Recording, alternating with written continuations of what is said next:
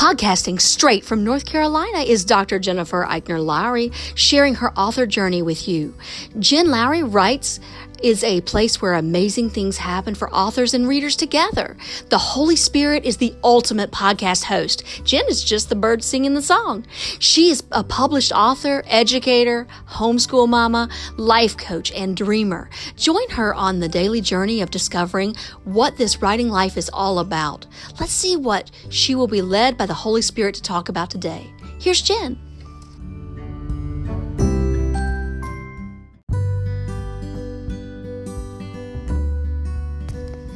Thanks for supporting my Jen Lowry Writes podcast. My purpose is to inspire and encourage others to chase after their writing goals with faith and courage. By hitting the support this podcast button and with your monthly contribution of 99 cents, $4.99, or $9.99, you are helping me chase after mine.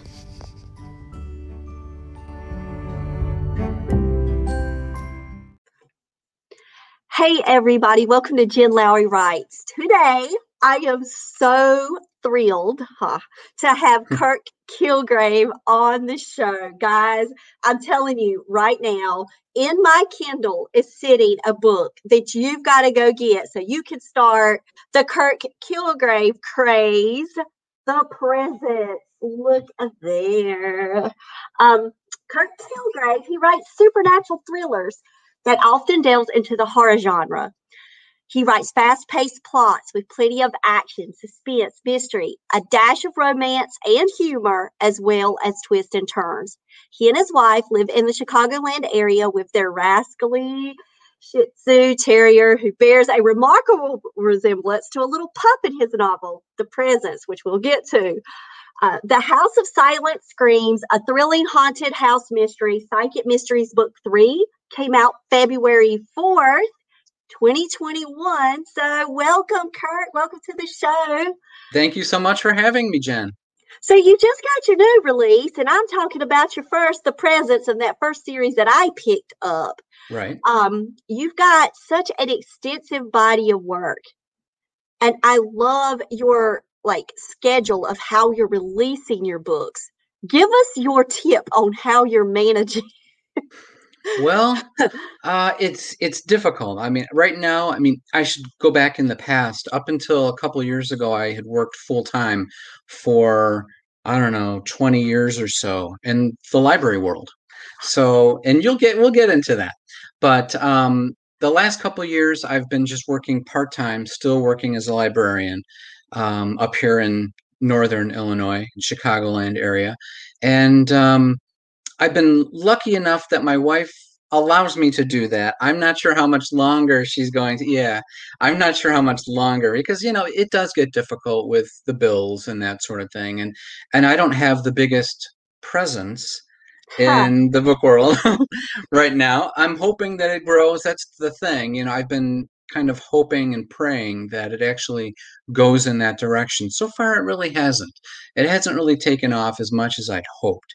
But to answer your question, um, I just try to, you know, write as much as I can and you know do a lot of the other things around the house too while i'm doing it in the background you know cooking and doing laundry and going get groceries and taking care of the dog and doing all that sort of thing um, but yeah, it you know I try to for me anyway. I try to delve out big chunks of time to write because for instance today uh, what i was just mentioning doing all those household chores and stuff i had i spent i don't know right up in from like 10 in the morning here in central time to almost 3 when you know we're having this conversation just doing all of that so i didn't really have a chance to do any writing today any editing um, I'm I just received my the second book in the Psychic Mysteries series from my narrator, and she is so awesome. She has she's just perfect for my stories. I actually went through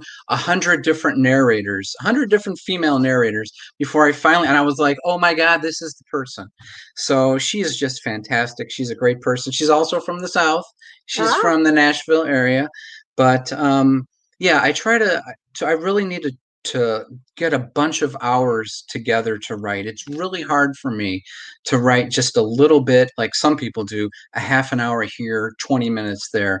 I need a number of hours. Sometimes it it takes me hours to actually get in that that flow, you know, that um, you're in the zone type thing.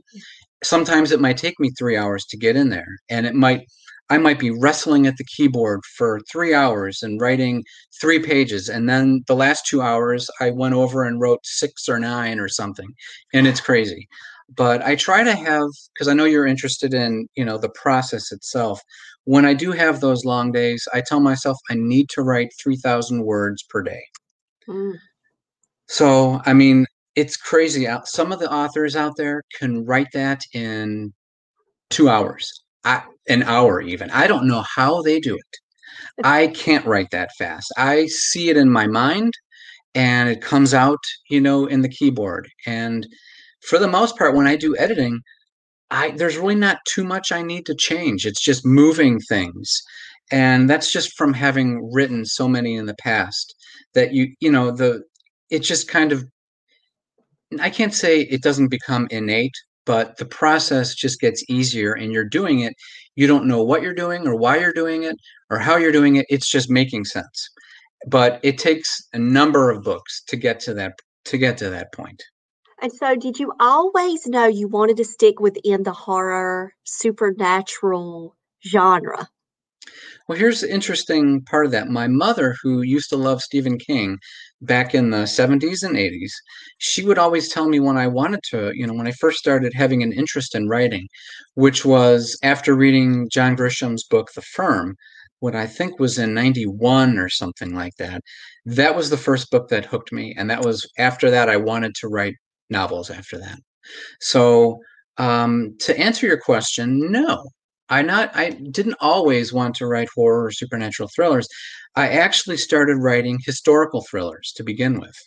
So I've actually written five of those guys. And the first one takes place during the Civil War in um, the Confederate South. Basically, the whole thing takes place in in the South. I was fascinated with the South actually, and I moved down there for a year in Mississippi, down in Hattiesburg, and um, went for my master's to get my librarian degree. And while I was there, I was just writing a novel. I wrote a novel while I was down there in like two months. But um, so yeah, I wrote that one. I wrote a few other ones. Those are under the pen name Sydney Bristow, after one of my favorite heroines, action heroines that um, Jennifer Garner played in the TV show Alias and I just loved that show. And I thought I have to have an awesome pen name, and I'm just going to steal hers. But so I, I wrote those, and then I started writing romantic comedies. So you know, I wrote three of those and under the same name, Sydney Bristow. And after that, um, because I've always liked romantic comedies, I've always liked historical thrillers. There really hasn't been too many of them. That's what I was interested in doing. I want to create a genre, you know, like Gone Girl did for um, you know, unreliable narrators. You know, I wanted to do that, but nobody was ready for it at the time. So I went off to romantic comedies and it was popular. I mean, romance is always popular. But after going to a writers' convention, a number of the big name writers were telling me, yeah, you're not going to become popular because no woman wants to read a book written by a man that's supposedly a romance novel. How so, dare they? How dare they? Yeah, well, said Nicholas Sparks. well, they did say that, but there were 90 other women in the program. I was the only man. And they ah. all looked at me and they gave me sad faces and smiles like, yeah, sorry. So that's when I switched it over and uh, after writing those um, and it's and it's interesting because i never really i think i only read one romance book before i started writing romance. And you i just basically watched the romantic comedies you know, julia roberts sandra bullock and all those meg ryan uh, and i loved them so i thought why not have my hand at it? And after that then i started thinking you know i've always loved buffy the vampire slayer and Angel and Supernatural. So I thought, why don't I start writing some urban fantasy books? and I made it so difficult on myself. I had all these rules for the characters, and that just made it so difficult. And one thing that, you know, a lot of writers have to to realize, and I sure did after this experience, was when you're writing, you have to try to keep it very simple not many readers want to go in and you know and have all these rules. They of course they're interested in world building you know but you know like in ghost and stuff they have certain rules you have to adhere to but um, a lot of a lot of readers don't want to have to think too hard. They just want to enjoy the story enjoy the characters you know enjoy the twists and that sort of thing and that's really what bumped that really knocked me out of contention in that one. So Finally, to get back to answering your question, my mom said, You know, I've been trying to get you for decades to write horror. When are you going to write a horror book? So I started out with The Presence, and it was not horror, it was supernatural thriller, as you know. Um, something I'm just calling right now a haunted house mystery, which I think is pretty accurate. And um, I wanted to add some of the thrills and chills that I, I learned in writing the historical thrillers. I wanted to have some of the romance that was in some of my romantic comedies. So it tripped up a lot of readers. And like some are saying, is this a romance? I'm not really getting it. And really, it's not. There's like a few pages, but but it was you know, good and it was well placed. Oh, it, good. it was it was good and it was timely and you had built your character to the point where when it was introduced it was like finally we see that relationship start and you can you can feel that emotion. And she needed that as a part of you know how she was going to develop too throughout the story. Right. like she needed that for herself. You could see it there. Um i love that aspect of it and you did write that horror where you, you're reading it and it's that suspense, like you just don't know. And then you give a twist and you go, oh my gosh, there's this happening. And you're like, oh, I did not see that coming. And I can't give spoiler alerts. My husband say, says, Jennifer, calm down because you'll start giving spoiler alerts because that was so there's this big event y'all just listen read the presence and you'll see what i'm talking about and there's a part where the book just turns upside down. And as a reader, you're like looping and you go, yes, this is interesting with this twist. I didn't see it coming. And I would have never pegged that to happen as you were moving me through with the presence. I was thinking it was maybe this one way. Hmm. And you just threw me like a complete twist. You you got me on it. I oh, loved it. I loved it. Um, and so, so your mom, tell her thank you, by the way. Okay. um, but so you, you should have listened to your mom, but not. Should have listened to my mom. You had to get there though. You had to go through that, I believe, in order for you to discover and grow and stretch yourself and just, you know, jump. It seems to me like like me, I'm a multi-genre author. So I have love over pizza and then I have That's a Sweet Romance. And of course, when you started calling out all the books or the movies that you were watching, Sandra Bullock yeah. and Meg Ryan, that was me and my husband watching all of that while I was researching Love Over Pizza. so he, we were watching all of that. And then I've got horror. And then I've got YA about a mm-hmm. family who's homeless. And I I move as the stories come to me. I find that when a story presents itself to me and a character says, Hello, I'm waiting, you know, you're going to let me in.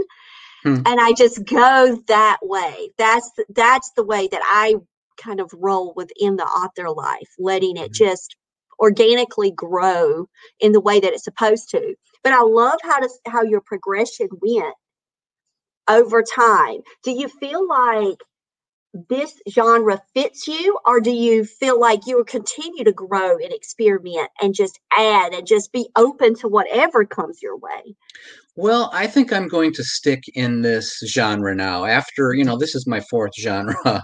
And you know in the beginning of you know uh, publishing years ago a lot of writers will say oh just go into everything. But really you know readers they don't want to follow they're not like me and you you know? I mean like i said i like romance i like pretty much everything You know, I, I don't mind costume dramas. I like thrillers. I like, um, gosh, science fiction, apocalyptic stuff, gangster films. I mean, everything and pretty much anything, as long as it's a good story and has good characters and good dialogue, I'm all for it. But there does come a time when you know a lot of readers aren't going to follow you over to a different area and one of my things is i want to be able to make a living doing this eventually you know so um, yeah, it's going to primarily just be supernatural thrillers, horror novels, um, haunted house mysteries, you know, that sort of thing.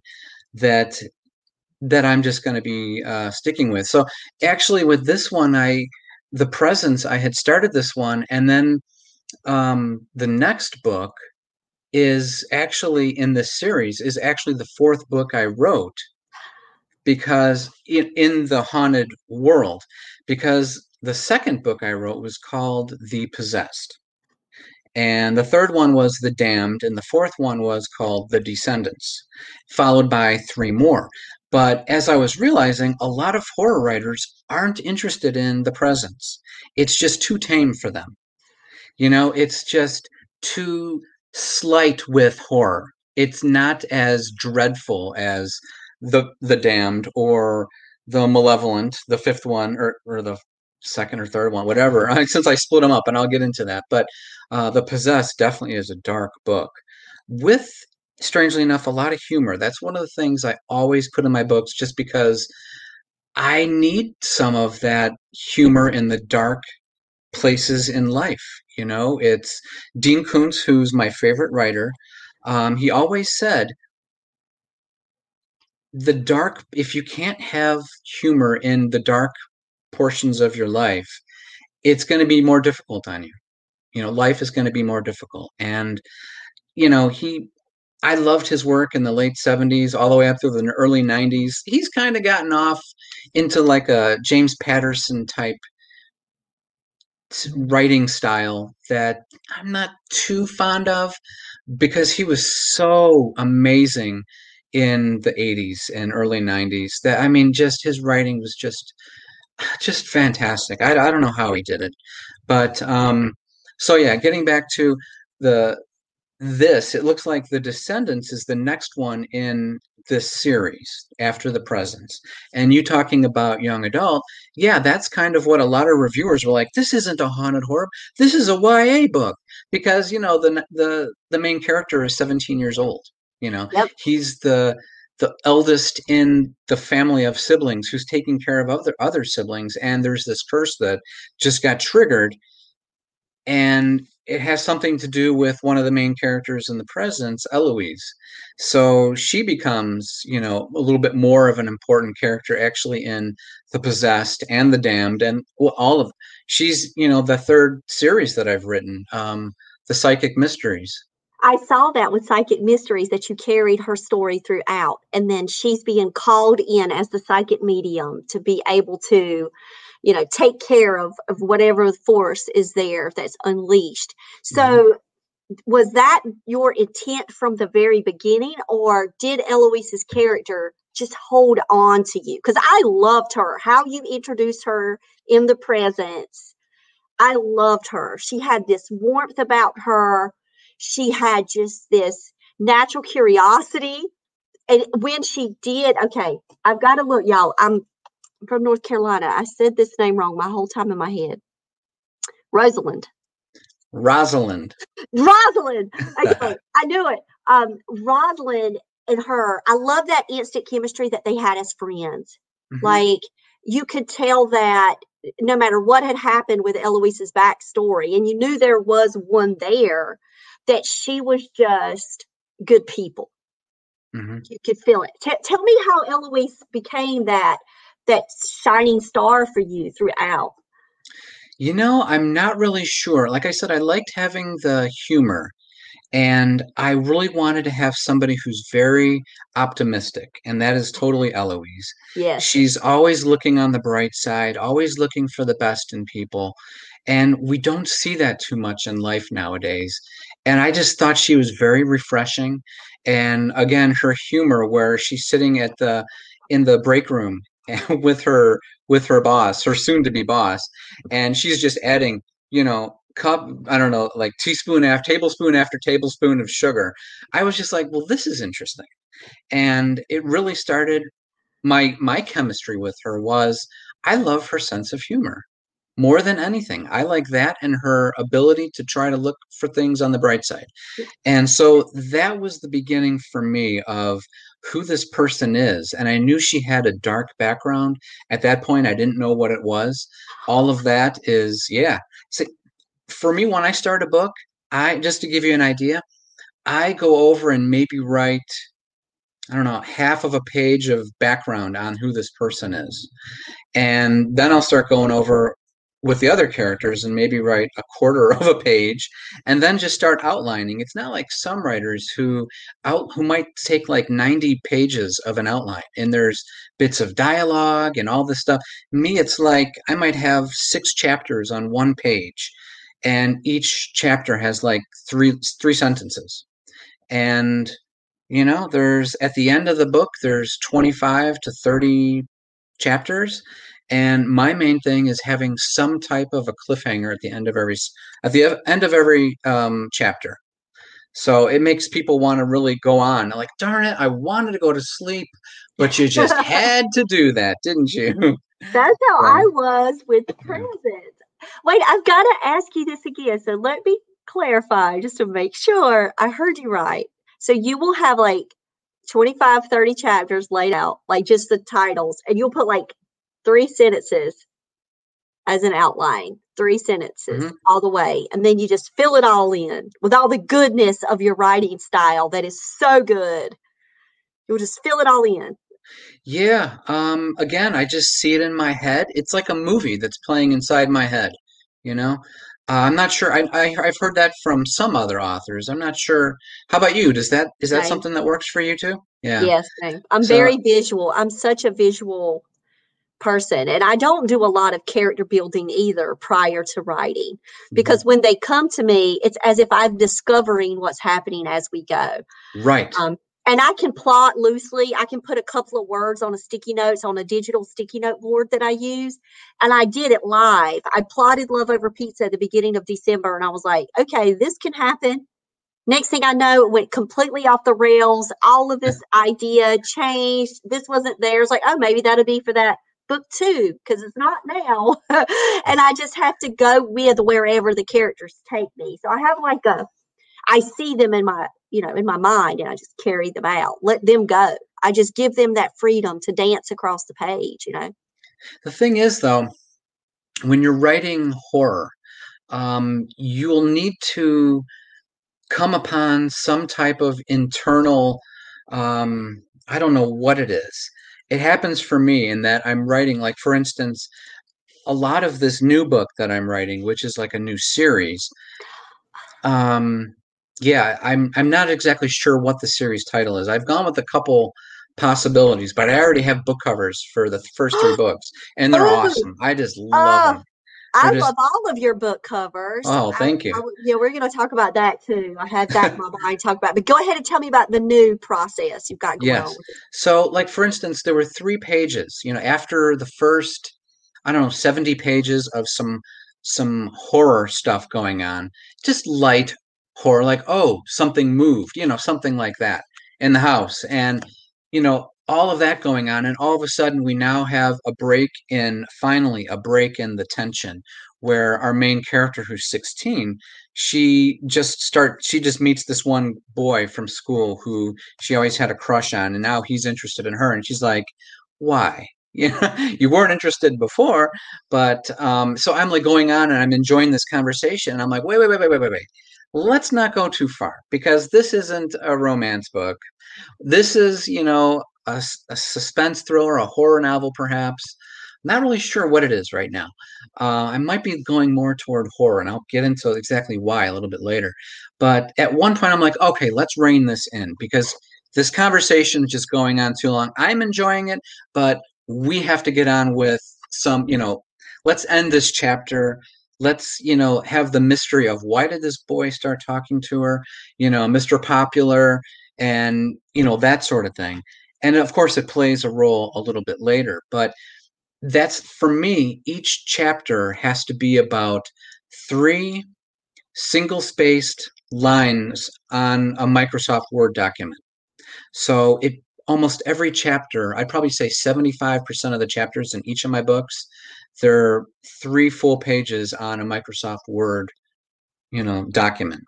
Other times i might have it a little bit further if there's really stuff going on or if there's a, like a mid chapter break where they're now in a different location you know something like that but yes that's something that when i'm writing if i'm if i am writing and something hasn't happened after two and a half three pages something inside of me will say wait wait wait something's supposed to happen what people are going to start getting bored here. Something has to happen. Make it happen, because you know. Let's let's move on with the story.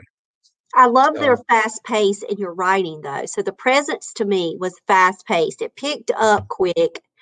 It wasn't like you know comparative to watching a movie or reading a book, and you have to wait you know 150 pages in with all of this setting and description and all of this you get us there you get us moving around in the library, but then we know something's just not right. And Tofu right. knows something's just not right. Yeah, the tofu dog loves yeah. Tofu. Yeah, I think I emailed you. I was like, wait, I'm just loving this dog. My dog yep. passed away. So after my dog passed away, it's like any dog that I mm. have in a book becomes like my my my adopted dog in my books that mm. um and so when anytime i get to read about like tofu i just love that i loved him being in the book again that gives that light along with that mm. dark and just just the fast pace of your work i really was impressed by that because you know, it, it yeah, can't be turning that's the difficult part um, not that it's difficult to write in a fast pace, but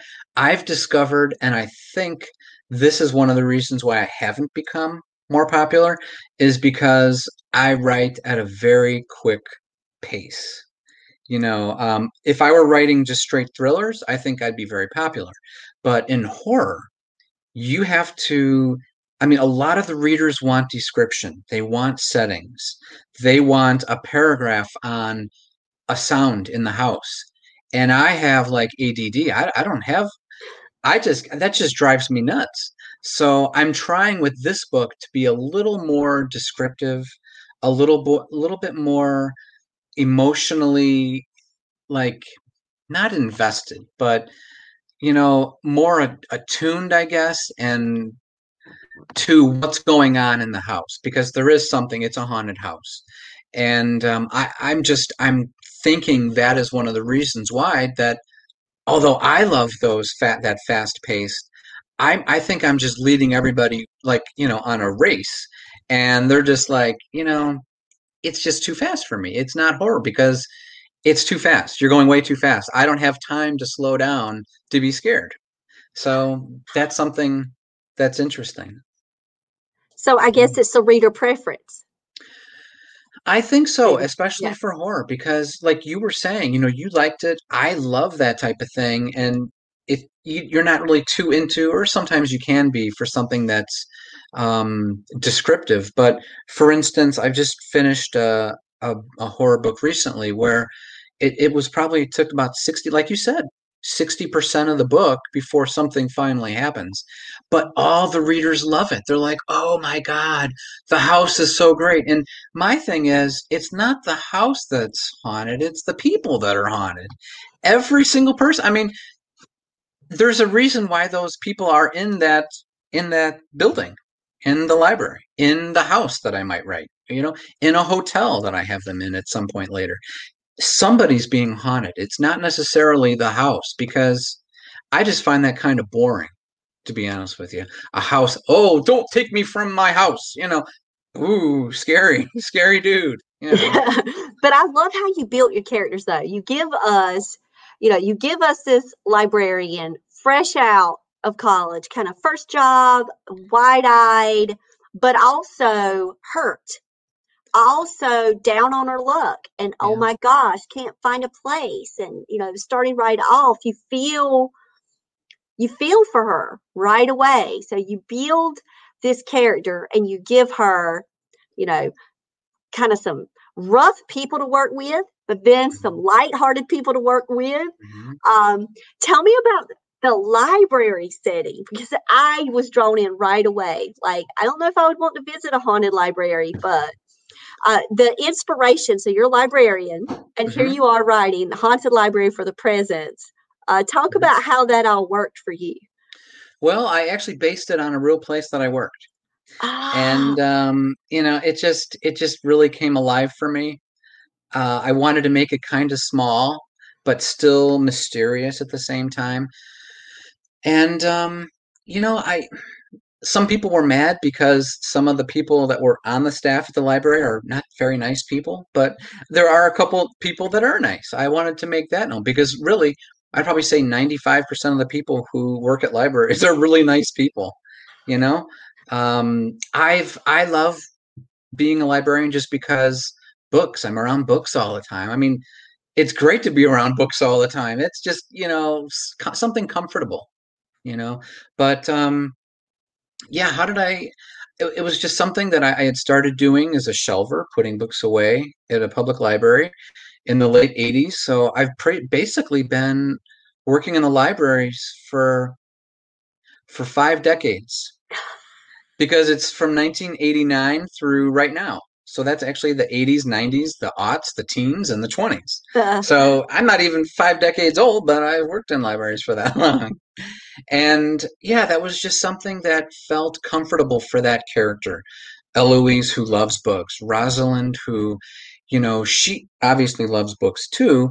It's that, you know, when you're writing a character, you want people to sympathize with them. And in this instance, she has no friends, she has no money. Her boyfriend broke up with her, and she's she's got very gotten very lucky to get this job. It's just too bad that the library's haunted, and you know she works with some some nasty people. So yeah, that's you know if you're writing a book, you want people to sympathize and relate to somebody. Well, not everybody's been you know fired from a job but i have.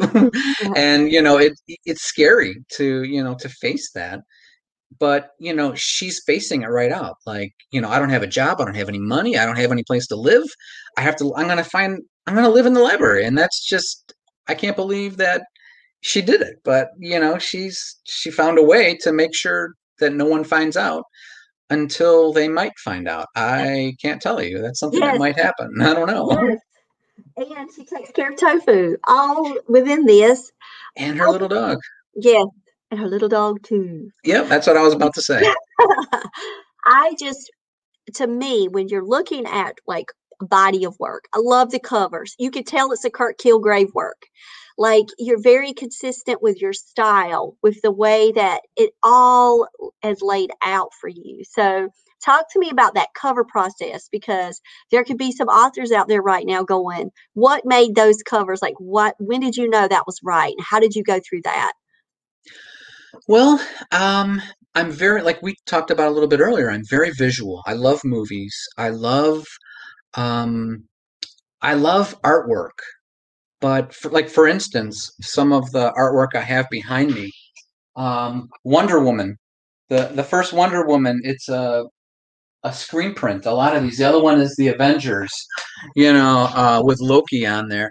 I just love the excitement. The it, there's like a feeling you get from you know posters that aren't the original posters that that you get for the movies, and there's just so much action in them, even if no one's doing anything. So when I contacted my first cover artist, their name they're uh, called Damonza, D A M O N Z A. They they were a lot more affordable back three years ago. Now they've almost doubled the prices. they're really really popular and they do fantastic work. So for this book, The Presence, I had an idea of a woman in a room looking around in like mid step and there's a ghost standing in the doorway st- that watching her basically and her looking in the other direction having no idea there's this ghost behind her. So i i just told them this is what i want you know?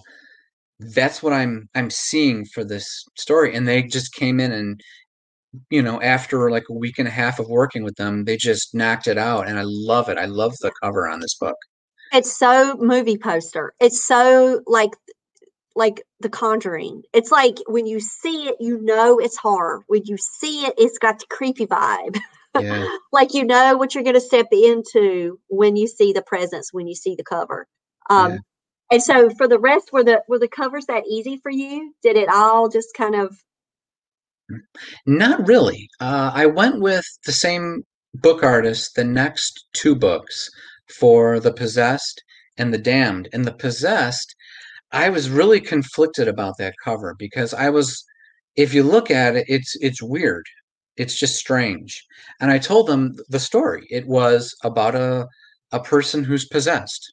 You know, it's not too difficult to imagine what it might be about.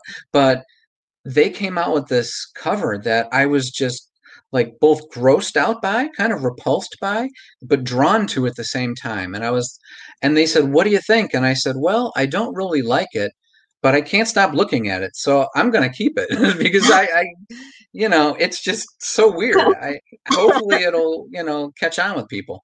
And then I, I did the same thing with the third one. I'm, you know, it's it's a strange cover. And from there, I just realized I have people on each of my covers and a lot of horror books don't. Mm, they have a house. Symbols are symbols. Yep. Symbols, and, a house. and again, my stories are about the people that are haunted, not about the house. So out of my 10 horror books, supernatural thrillers, whatever you want to call them, only one of them actually has a picture of a house on it. And I like that one so much because number one, it looks so awesome. And it reminds me of the Dean Koontz book, Lightning. So I had to go with it just because it looked so cool and the colors were great. So one of my friends, she's a graphic designer and she has her business, but she hasn't publicly announced it yet. So she's so she worked the cover for the Sunday Killer for me just for free, Ooh, just for cool. fun. Nice. Bonus. This yeah. bonus. I don't know if the publishing company's going to use it or not, but it's a barn it's dark. It's all red letters, big block. Sunny okay. Killer with the maze. I want to see it. You'll have to pass like, it over to me. Yeah, I'll show you. I'll show you what she crafted for me. It was, it was such a lovely gift that she thought of me enough to say, "Look, I'm going to spend all these hours on something that I know I'm not getting paid for, but I love you." She was one yeah. of my beta readers for the Sunday Killer, but I understand what you mean. Like I've went through the process now where I've looked back over my body of work and I'm like, I want to go now symbols. I want to recreate. So anything Ford I could do, like Love Over Pizza, didn't have the sweet romance couple on it. It had mm-hmm. the pizza and the basil and the menu and the and it's the it's it's just a different shift that I've been seeing with book covers. But hmm. I love yours. They're like movie posters, just waiting for me to like enter in. And speaking of movies, like what type of research? Do you do? Like I'm a I watch movies and read. So when I'm in the genre, I'm reading within the genre and watching everything I can get my hands on at the same exact time. What's your process when it comes to research? I don't really do too much research except for when I was doing the possessed and the damned. I was doing a lot of research on the occult. I was doing a lot of research on demons, um, on the Catholic Church and how they go about doing exorcisms. At that time, just around the time of the possessed, um, my wife, my then uh, girlfriend at that time, now my wife, she had been kind of pressing me for years to, you know, uh, read the Bible.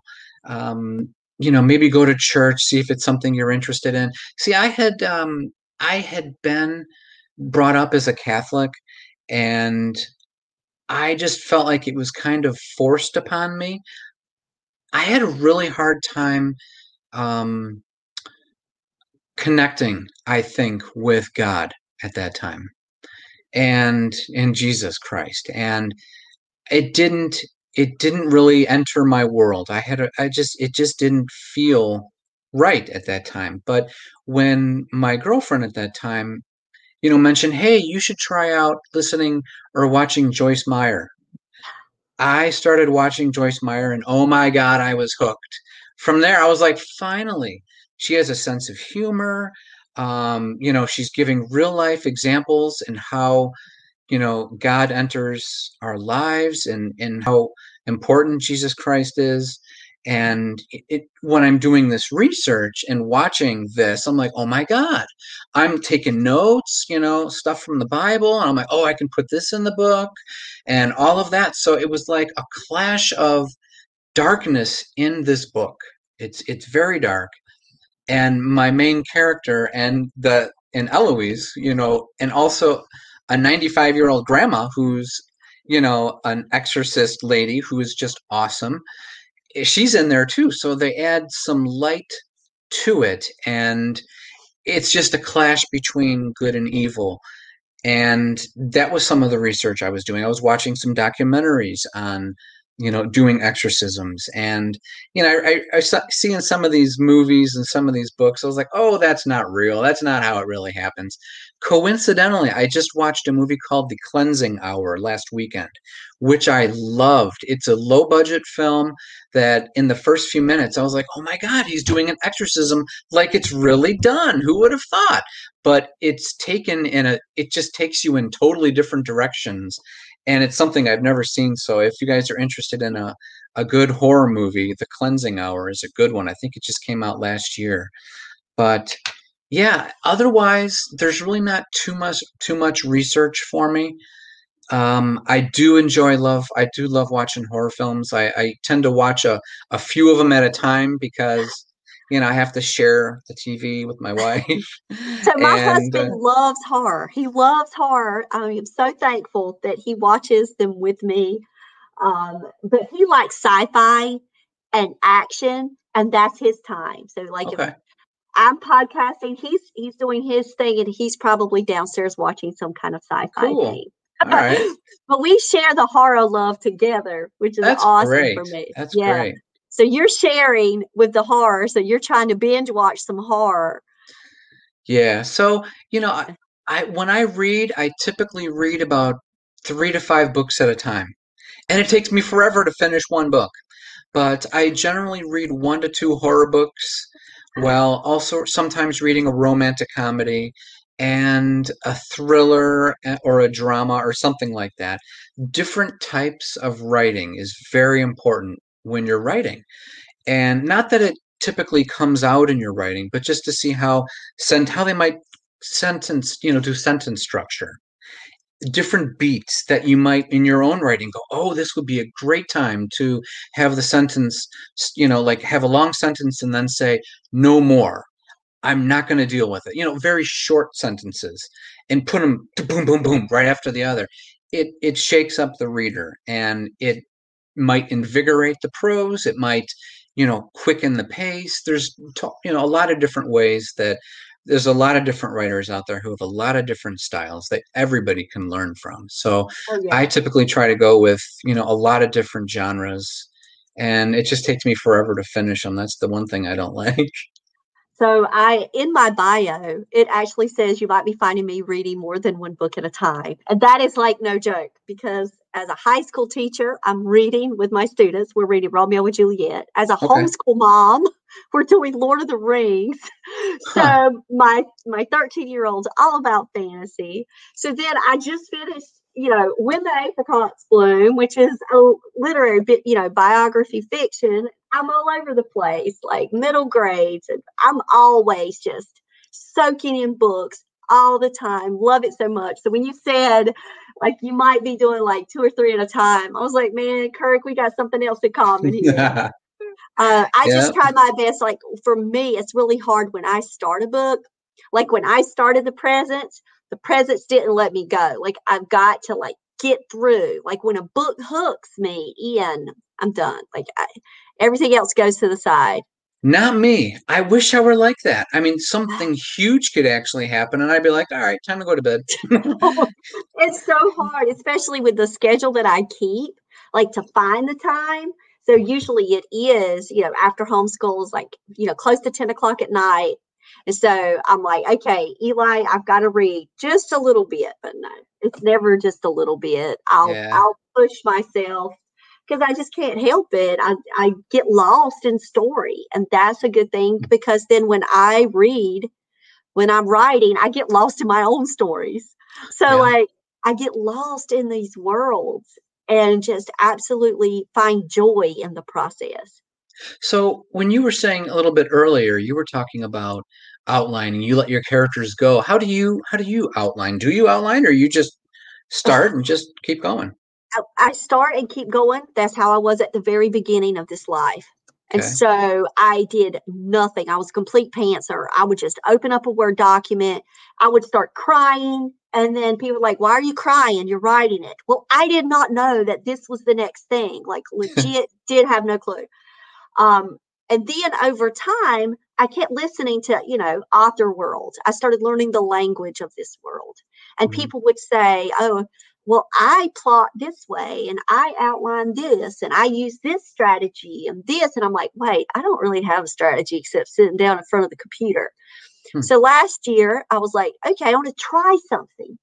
I will try it. That way, if it works for me, I have content. I can talk about it. If it completely fails, I have content. I can talk about it and I can say, this just wasn't my process, but this is one you might try. Mhm. So I was actually putting myself in that role just to see what would happen. And then I realized, oh, wait, I really like this. And that's how I plotted the Sunday Killer. I did the three act structure and I worked backwards. So I went ahead and did the third act first. Knew exactly kind of like who my foils could be. And of course, it did take some detours and I met some new characters along the way. So it was loose. It was very loose. However, when I did that, I was watching a YouTuber and I was she writes thrillers and she writes YA and I was like, "Oh, I'm going to try that strategy." And I loved it. I found Hmm. it was fun. I was like, "Oh, I know where this is going now. I don't have to be, you know, surprised except for the little things maybe in life that come along." Um, and then when I went to Nano, I wrote the Sunday Killer. I wrote seventy thousand words within that month.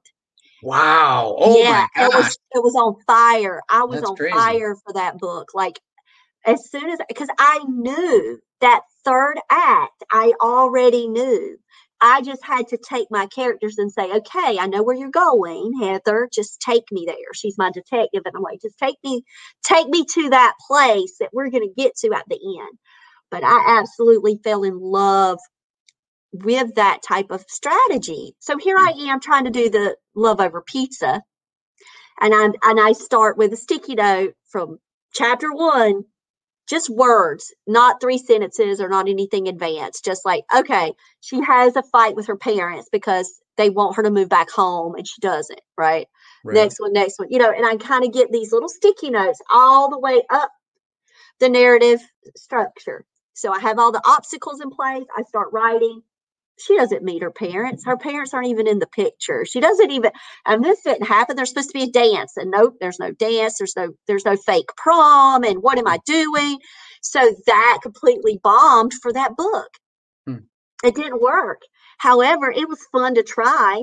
Hmm. And at least I had a structure that way. So it gives me an ability to try new things and then talk to my podcast listeners hey that might work for you it might not have worked for me for this you know for working out love over pizza but this is something you could try that you could find you know the the dots across the page on a you know on a little Jamboard with sticky notes digital sticky notes across with the pictures like it might work for someone else but mostly it's just the story i experience the story Mhm. this you know it's an experience it's a journey throughout this life of this character and everyone that they bump into Yeah. you know and, and so it's it's different for everyone that's why i love talking process because our readers and our listeners and they're out there you know going through and, and bumping in the dark just like all the rest of us authors out there Right. you know learning from each other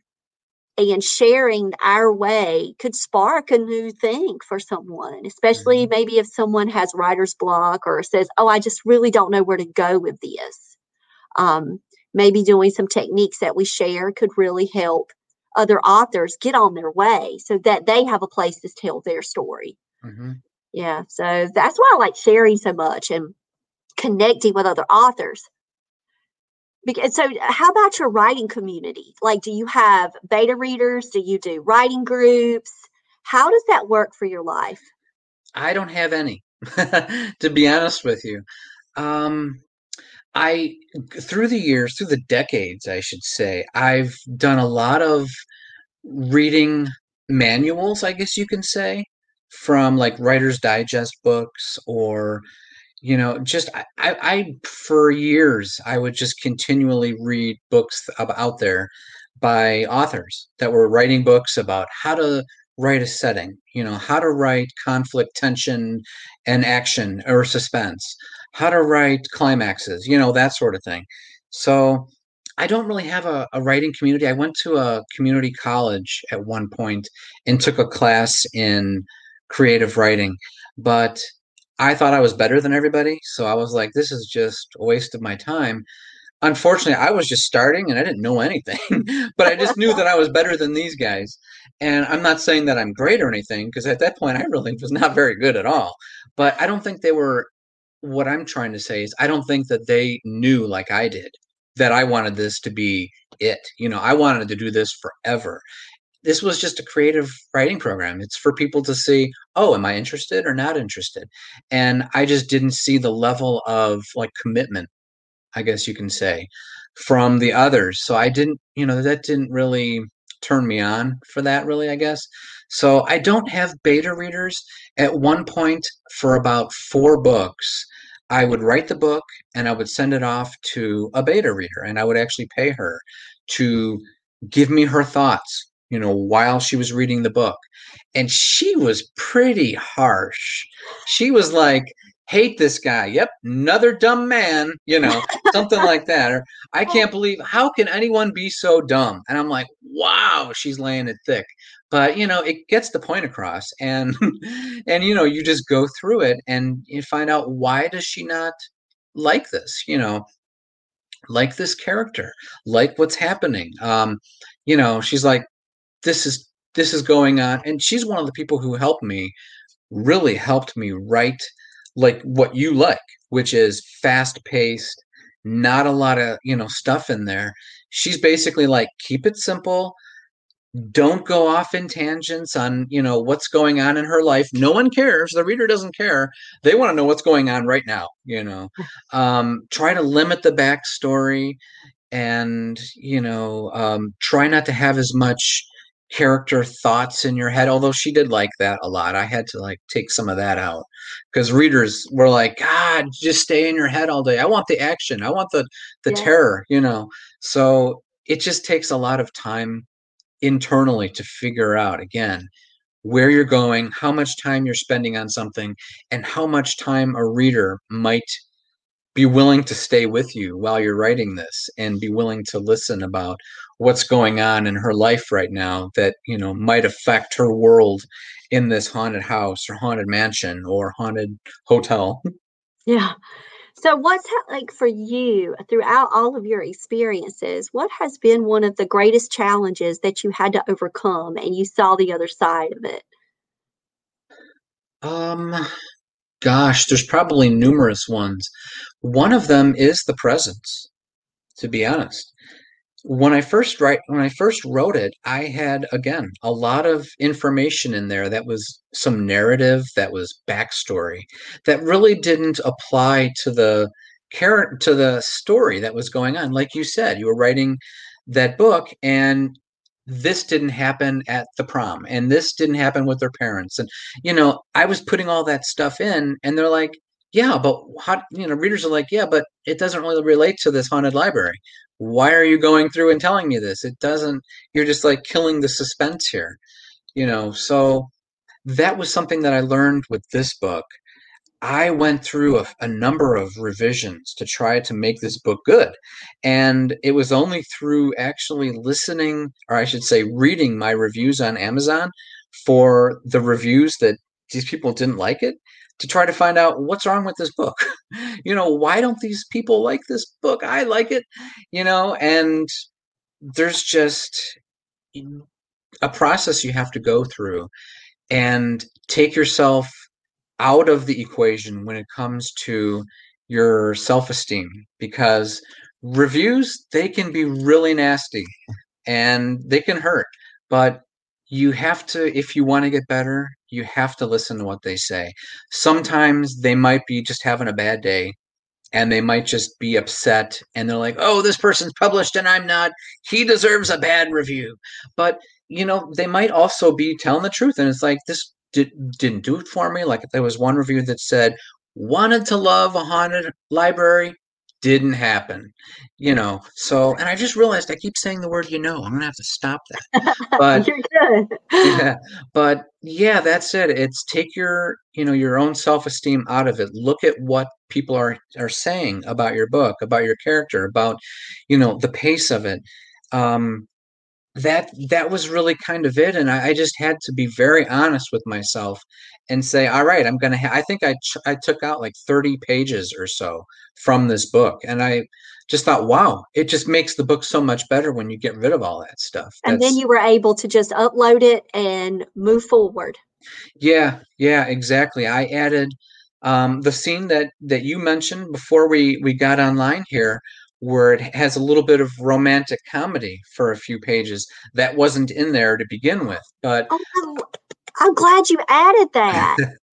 yeah I, I wanted to add a little bit more depth of the character. I wanted to add a little bit more depth and i guess you can say humanity for this cop who could be you know coming up to this rosalind this main character and being a jerk but he's not. He's actually just a really nice guy that you'd wish any cop would be in a small town and that's kind of what it is. And actually the the police department a big chunk of it as the series goes on you find out they're corrupt he's one of the only people who doesn't even you know he finds out and he takes matters into his own hands but that's you know yeah it's it's again just a process of of just learning Yeah. How about Really? you in social media? Like how how have you felt about that? Because a lot of times authors they're either like all gung ho about social media. I'm on it. I'm I'm promoting. I'm always in the present. And then there's others that kind of say, uh, not ready for all that yet, or just slowly making my way there. Like where are you on that continuum? I'm at like if it were zero to 10, 10 being they're totally immersed in social media, I'm at like a 0.5, not even one. I tried. I tried doing Facebook. I tried doing Twitter. It's just that I don't. It's not that I don't want to do it. It's just I don't know what to say really too much. And I feel like I, when I try, I put it out there and then I forget about it because, you know, we have other Right. jobs and we have life to do and you know there's uh, there's just a lot of things going on you could always just schedule time to work on posts that you might put out and just schedule it you know for 3 weeks in advance which would be a smart thing to do. Yeah. i wish i were better at it. I have to read more into it. I would i love what you're doing. I was like oh that's awesome. I would like to do a to host a podcast. That would be fun. Just talk with a bunch of authors Yeah. you know? And, and Kurt, when we get off of here, if you want me to like, I will give you the ins and outs of how I do all this because this has been life changing for this introvert. Like, I'm from a small town, no writing buddies, no writing community, you know, no one that I knew was an author, period. And then as soon as I started with the podcast, it took me about a year eh, of just doing solos and someone approached me and said, Hey, I've got an author I want you to interview. And I'm like, I don't do interviews. I don't do that. I, I don't know what to do with that. And they're like, Oh, you would be great. You're going to love this book. You're going to love this person. And I was like, Okay, it's a new year. It's January. Let's just jump in. And it's just been the best blessing because I get to meet you and all of these amazing authors that are out there. And it's a place for us to just hang out, talk story, talk about what we love. You know, it just, and it matters. It's connecting matters. So if you're Yeah. interested in podcasting, I'm going to just start praying about that for you and just say it can be done. Like I edit nothing. I I have no fancy equipment. I have camera with a little mic on it, headphones for loop 30 bucks. Hmm. Just it's about story. it's about the the life that we live, our author world. And it and it works. It's Yeah. just it's it's great. So yeah, well, that's great. I mean, that's great that you finally found, you know, a platform that you're interested in and, you know, that works for you because because when you first contacted me, I was like, should I do that? I'm not really especially popular. I mean, there are Yeah. people out there who know me, but hmm, I think I will because I, she seems like such a nice person. Oh. So I this is this is my first podcast. So thank you f- again for having me. And so when I went and I started searching, because my word for I don't know if you do like words for 2021. I have Bible verses, words, and I do things. Uh, 2021 for me was connection. Okay. I knew the Sunday Killer would be coming out in August.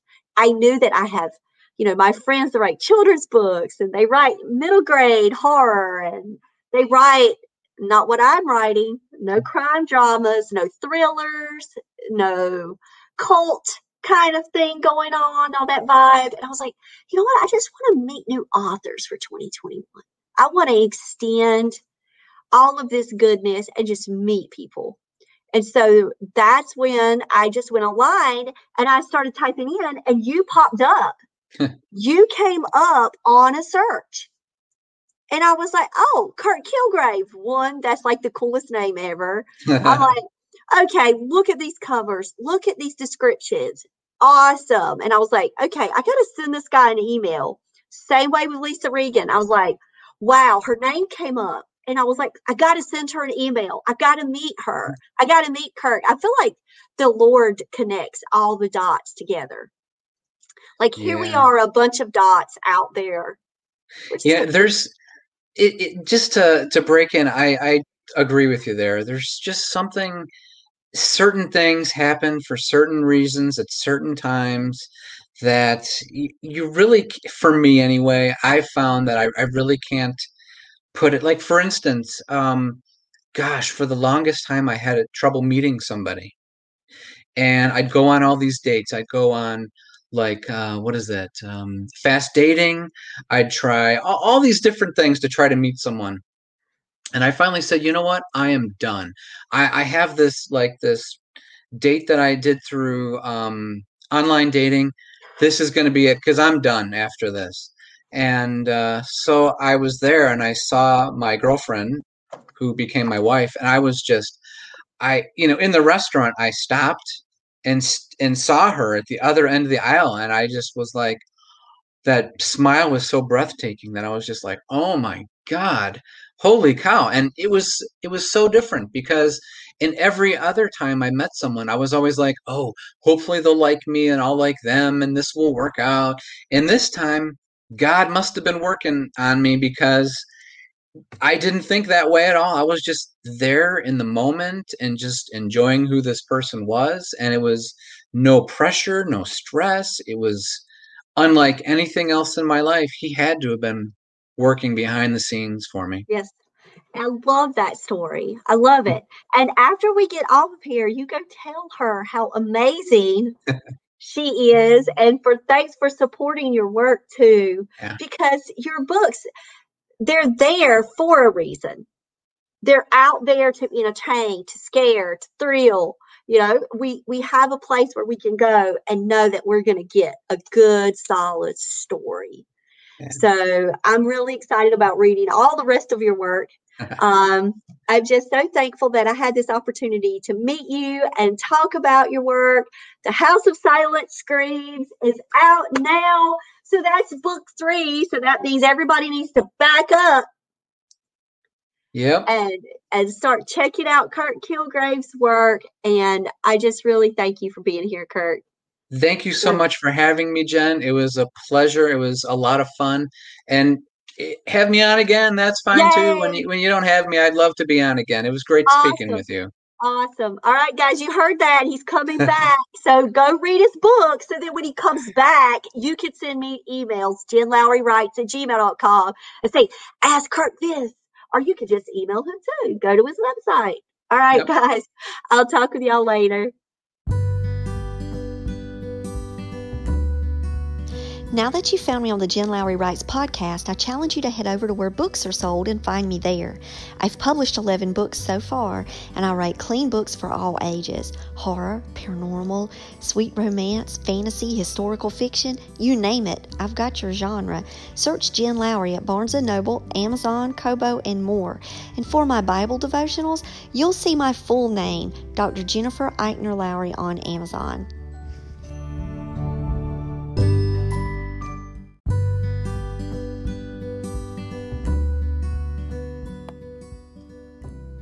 So I challenge you today to go out there and write something inspiring and share it with the world. Thanks for joining me on Jen Lowry Writes. You guys have a blessed day.